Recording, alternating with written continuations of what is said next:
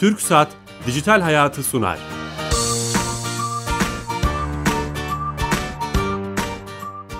Merhaba, Kenan Bölükbaş ve Ali Fuat Gülmez'in yapımcılığını, Sedat Karabel'in teknik yönetmenliğini, Bilal Eren'in danışmanlığını yaptığı teknoloji ve sosyal medya programı Dijital Hayat başlıyor.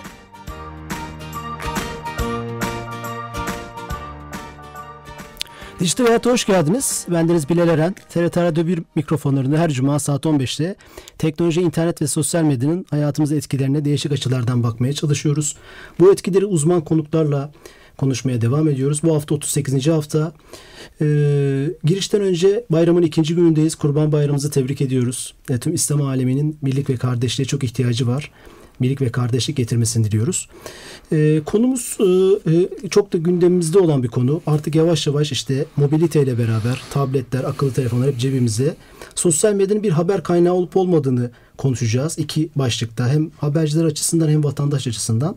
Çok değerli bir konuğum var. E, bu yıl e, haberciliği çok uzun yıllardır yapan 24 TV Genel Yayın Yönetmeni Murat Çiçek Beyefendi aramızda. Konuğumuz stüdyomuzda. Hoş geldiniz Murat çok Bey. teşekkür ediyorum Bilal Bey. Çok sağ olun. E, eyvallah. E, bunu konuşacağız uzun uzun.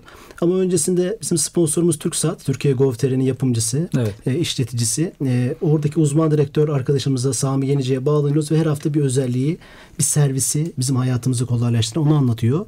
Sanırım telefon hattında. Sami Bey. Aa, Bilal Bey merhaba. Merhaba nasılsınız? Teşekkürler sağ olun. Sizler nasılsınız? Sağ olun. İyi bayramlar diliyoruz e, öncelikle. İyi bayramlar. Ee, e, bu hafta hangi özelliği bize anlatacaksınız? Evet bu hafta e, Türkiye Go.tr'ye giriş yöntemlerinden bahsetmeyi planlıyorum.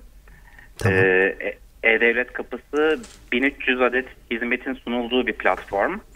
E, bir web sitesi Türkiye Go.tr.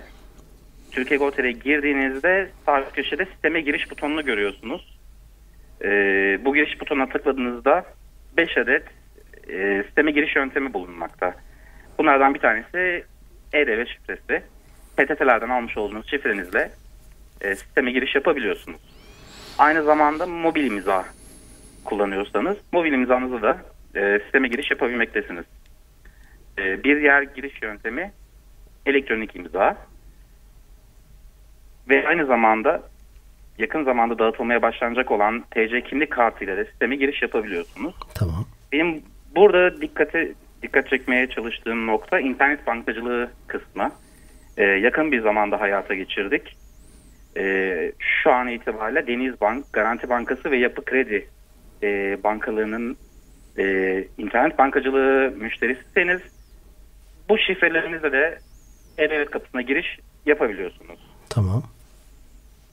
E, genel olarak giriş yöntemlerimiz bu şekilde. Bu çok etkili olmuştu. Diğer bankalarda sanırım sırayla tabii, bu hizmeti tabii. verecekler. Tabii tabii. Amacımız bütün bankaların bu sisteme dahil olması. Eyvallah. Ee, çok önemli. Özellikle bu internet bankacılığı hepimiz kullanıyoruz. Oradan e-devlete giriş daha kolay olacak e, diye düşünüyorum. Bunda etkilerini evet. sayısal olarak da görmeye başladınız sanırım. Çok teşekkür ediyoruz. E, katılımınız için iyi bayramlar. Tüm arkadaş ekip ekibe selamlar arkadaşlara. Teşekkürler. iyi bayramlar. Sağ olun. Sağ olun. Sağ olun. Evet e, e, e, sevgili dinleyiciler e, abi sana Murat abi diyeceğim izninle. E, ve bu konuyu konuşmak için hani, e, artık üstad e, diyebilirim habercilik anlamında size.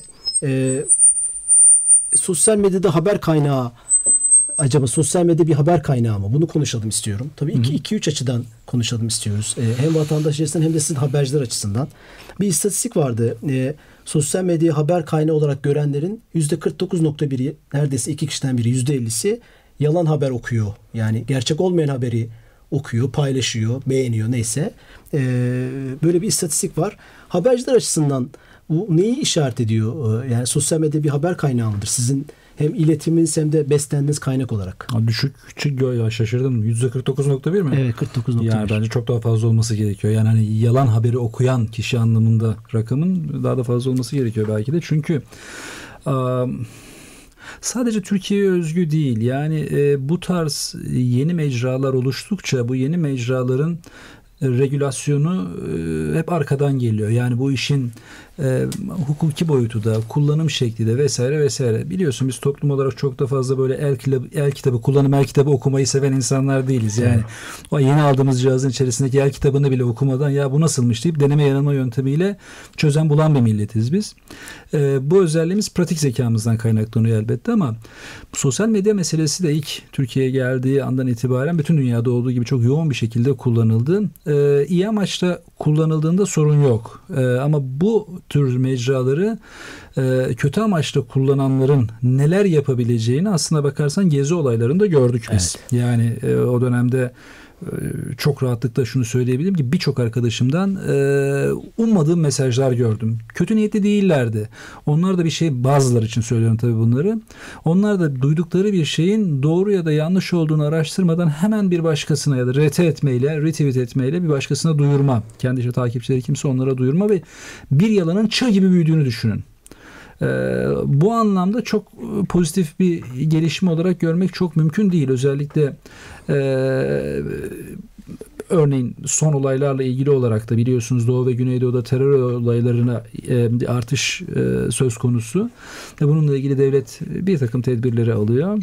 Tabii karşı propaganda olarak inanılmaz materyaller kullanılıyor. E, Gazze'deki e, İsrail'in zulmüne maruz kalmış bir Filistinli bebeğin fotoğrafı çok rahatlıkla işte Cizre'de yaşanan olayların e, fotoğrafı olarak sunulabiliyor. Hiç altında kontrol etmeden ya bu öyle midir değil midir diye araştırılmadan yayan bilerek yapıyor bunu. Fakat o sosyal mecrayı kullanan insanların bunu araştırma, gazetedeki olay, olan olaylardan haber olup olmama gibi elbette doğal olarak bir bilgisi olmadığı anda bu tarz işler çok rahatlıkla sizin manipüle edilmenize e, yol açabiliyor. Yani o fotoğrafın Filistin'den olduğunu bilerek mi e, e insanlar e, onu paylaşıyorlar acaba? Şimdi şöyle düşünmek lazım Bilal. Yani bu domino etkisi gibi bakmak lazım buna. Ee, şimdi insanlar nihayetinde sosyal medyadan öğrenebilecekleri bir sosyal medyayı öğrenebilecekleri bir kaynak olarak görüyorlar. Ee, devletin resmi kurumları ya da işte bizim gibi televizyon kuruluşları bazı bilgileri teyit etmeden veremiyoruz. Yani teyit etmemiz gerekiyor. Ne evet. olduğunu ne bittiğini bizim kendi ajans çalıştığımız ajanslar var. Bölge muhabirlerimiz var. Bölgede bilgi alabileceğimiz insanlar var. Yetkili makamlar var.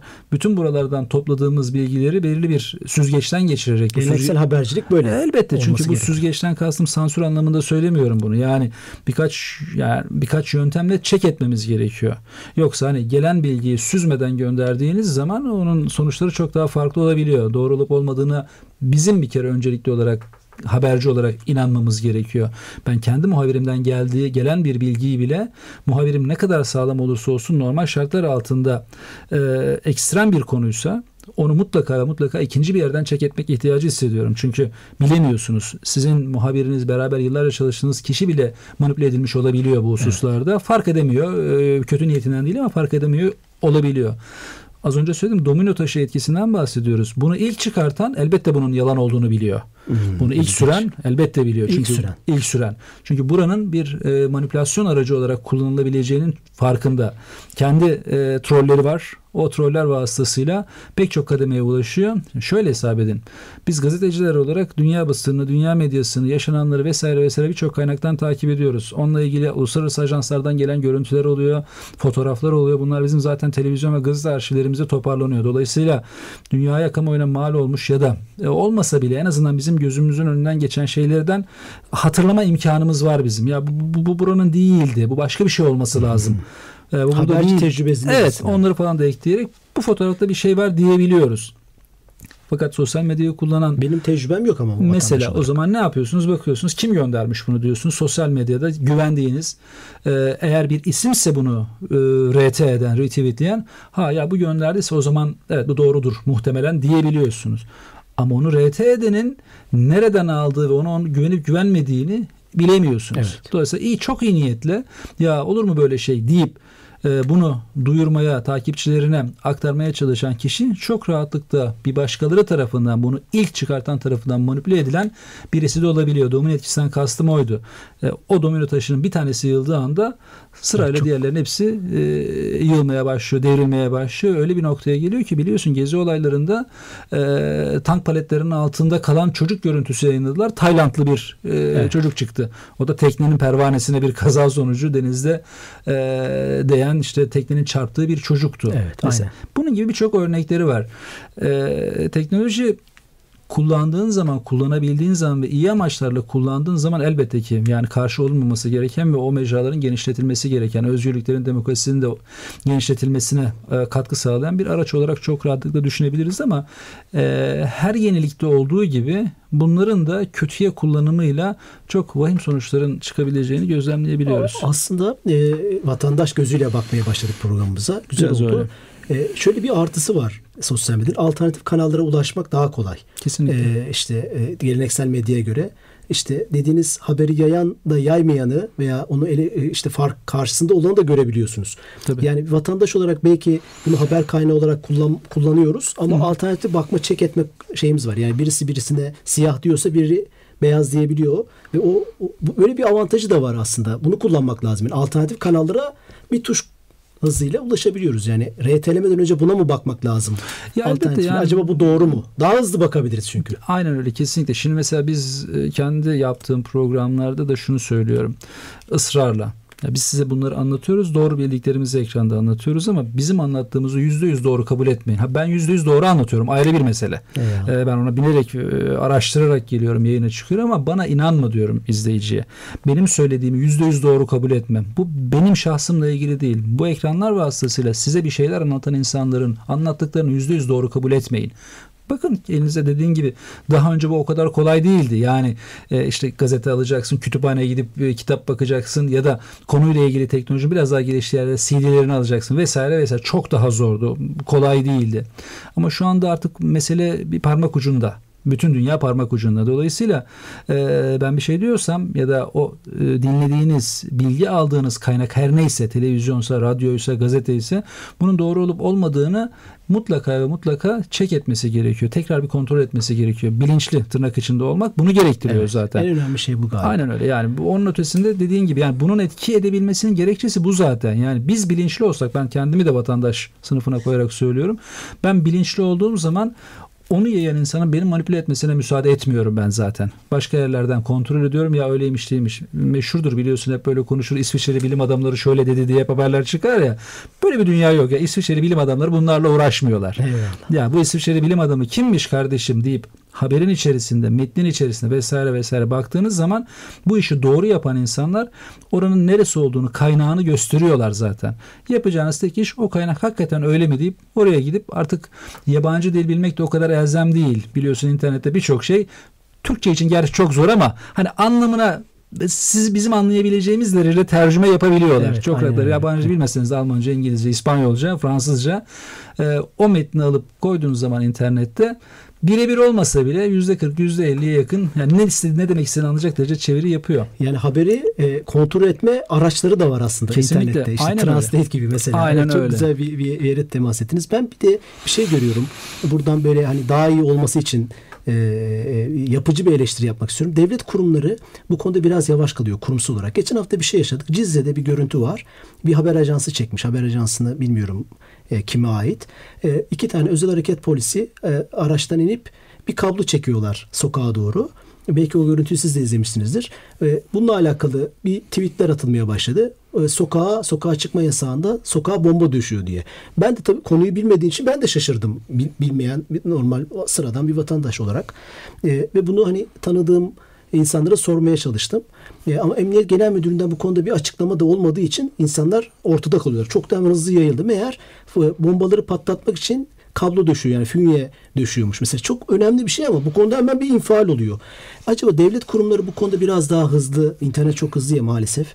E, maalesef diyorum ama belki de bunun avantajları dezavantajları var. Daha şey olması lazım yani e, bu konuda e, hızlı iletişime geçip Twitter adreslerinden, Facebook adreslerinden bununla alakalı bilgiler basın toplantısıyla yapabilirler diye düşünüyorum. Siz katılır mısınız? Yüzde yüz haklısın. Şöyle bir şey söz konusu. Şu anda konvansiyonel medya olarak tabir ettiğimiz gazete, televizyon, radyo şu anda şey yayında olduğumuz bunlar konvansiyonel medya olarak tabir ettiğimiz medya araçları.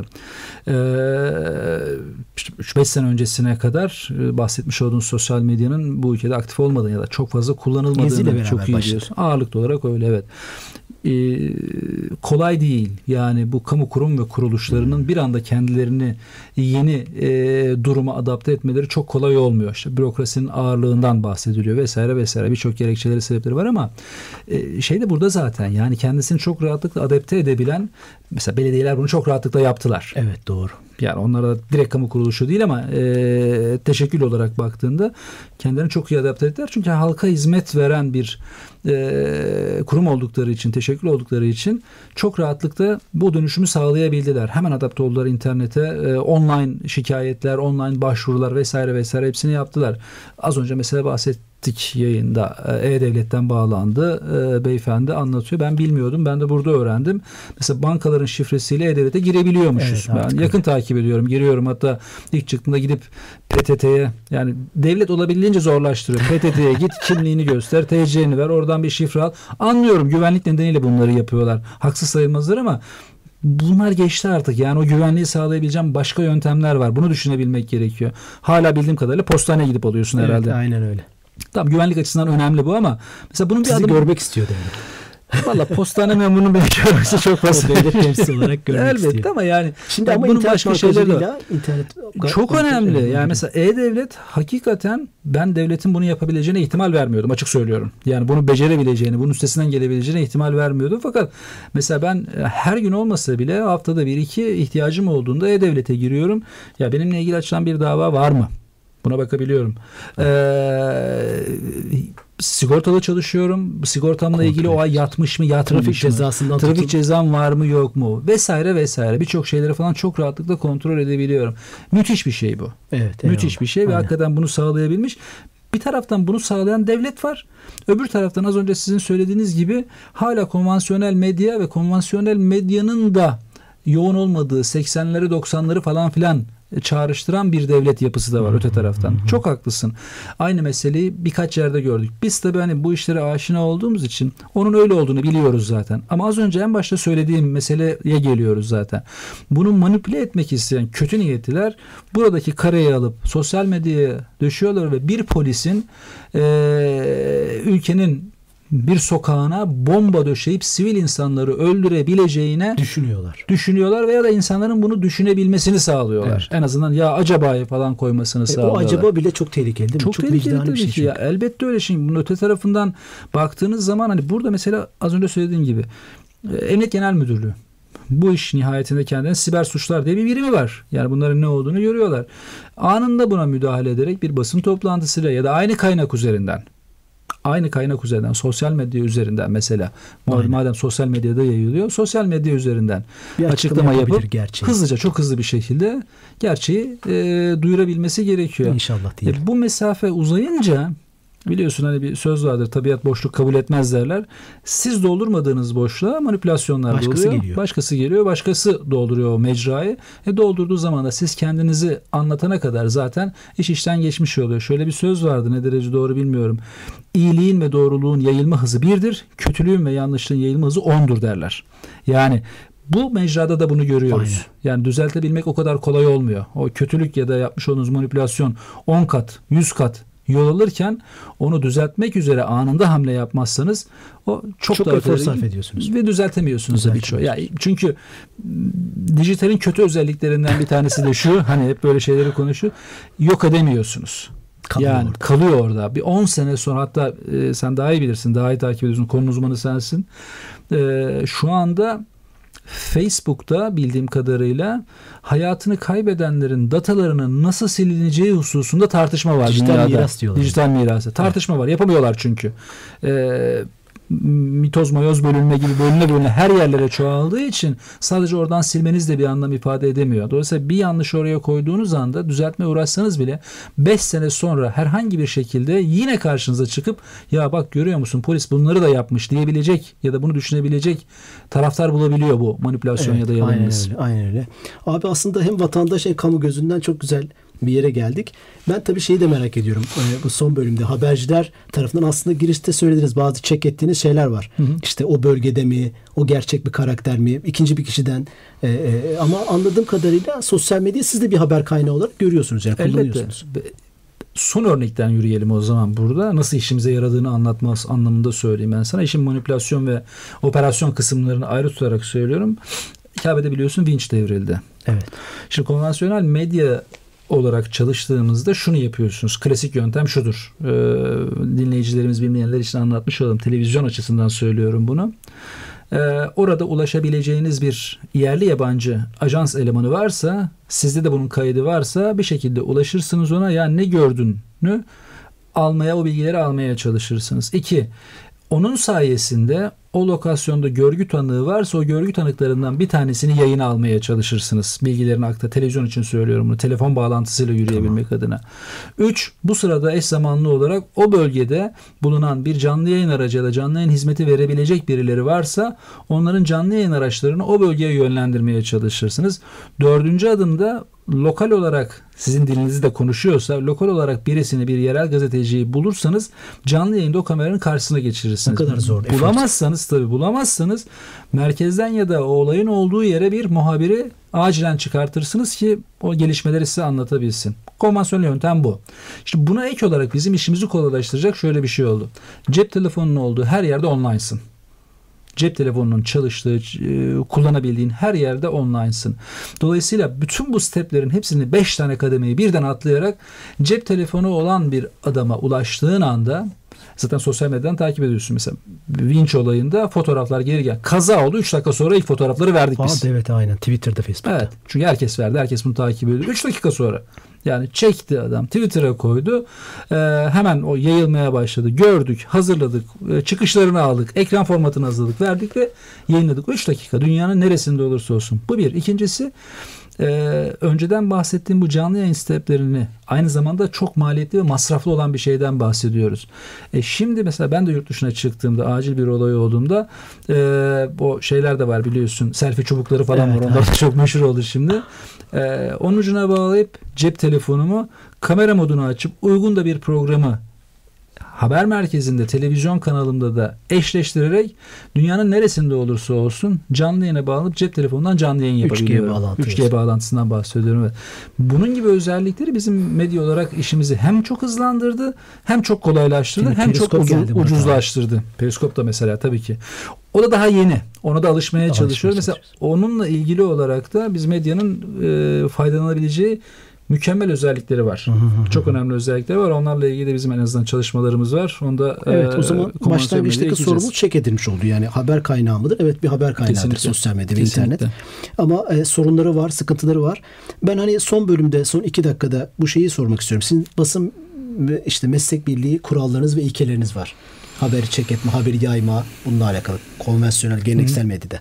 Sosyal medya ve internette böyle bir ilke malzumesi, ilkeler bütünü yok gibi gözüküyor. E, olmalı mı veya bu konuda bir çalışmanız var mı? Siz de dahil olur musunuz? Neler olmalı?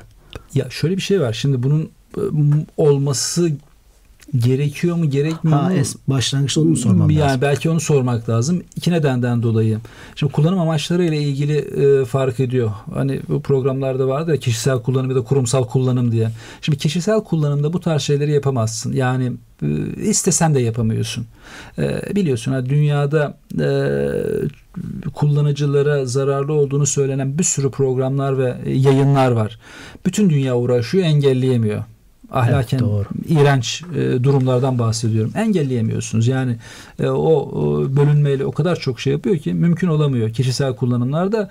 isteseniz de yapabileceğinize ben inanmıyorum. Haberciler için? Kurumsal olarak baktığınızda e, evet olmalı ama e, dediğim gibi burası herhangi biri tarafından yönetilen bir kurum olmadığı için ya da bir mecra olmadığı için mesela Bilal senin yönettiğin bir şey olmuş olsaydı bir şekilde biz gazeteci olarak gelir sana baskı yapardık. Merkezi Lütfen yani. tabii böyle şey yapın. Şimdi burada merkez dünyada o telefonu ya da o cihazı kullanan kimse merkez orası oluyor. Dolayısıyla hani e, olmalı ama yapılabileceğine ihtimal vermiyorum. İmkan, mümkün, mümkün görmüyorum. Abi çok güzel bir program oldu. Tabii uzun uzun konuşmak lazım. Acayip de tecrübeniz var örneklerle beraber. Ayağınıza sağlık. Bu bayram günü sizi buraya davet ettik, geldiniz, kırmadınız. Başarılar diliyoruz. Sizi izliyoruz, hep takip ediyoruz. Murat Çiçek 24 Twitter adresinden de takip ediyoruz. Ee, sevgili izleyiciler, bayramın ikinci günü herkesin bayramını tekrar tebrik ediyoruz. Haftaya yeni konu ve konuklarla beraber olacağız. İyi hafta sonları, iyi bayramlar.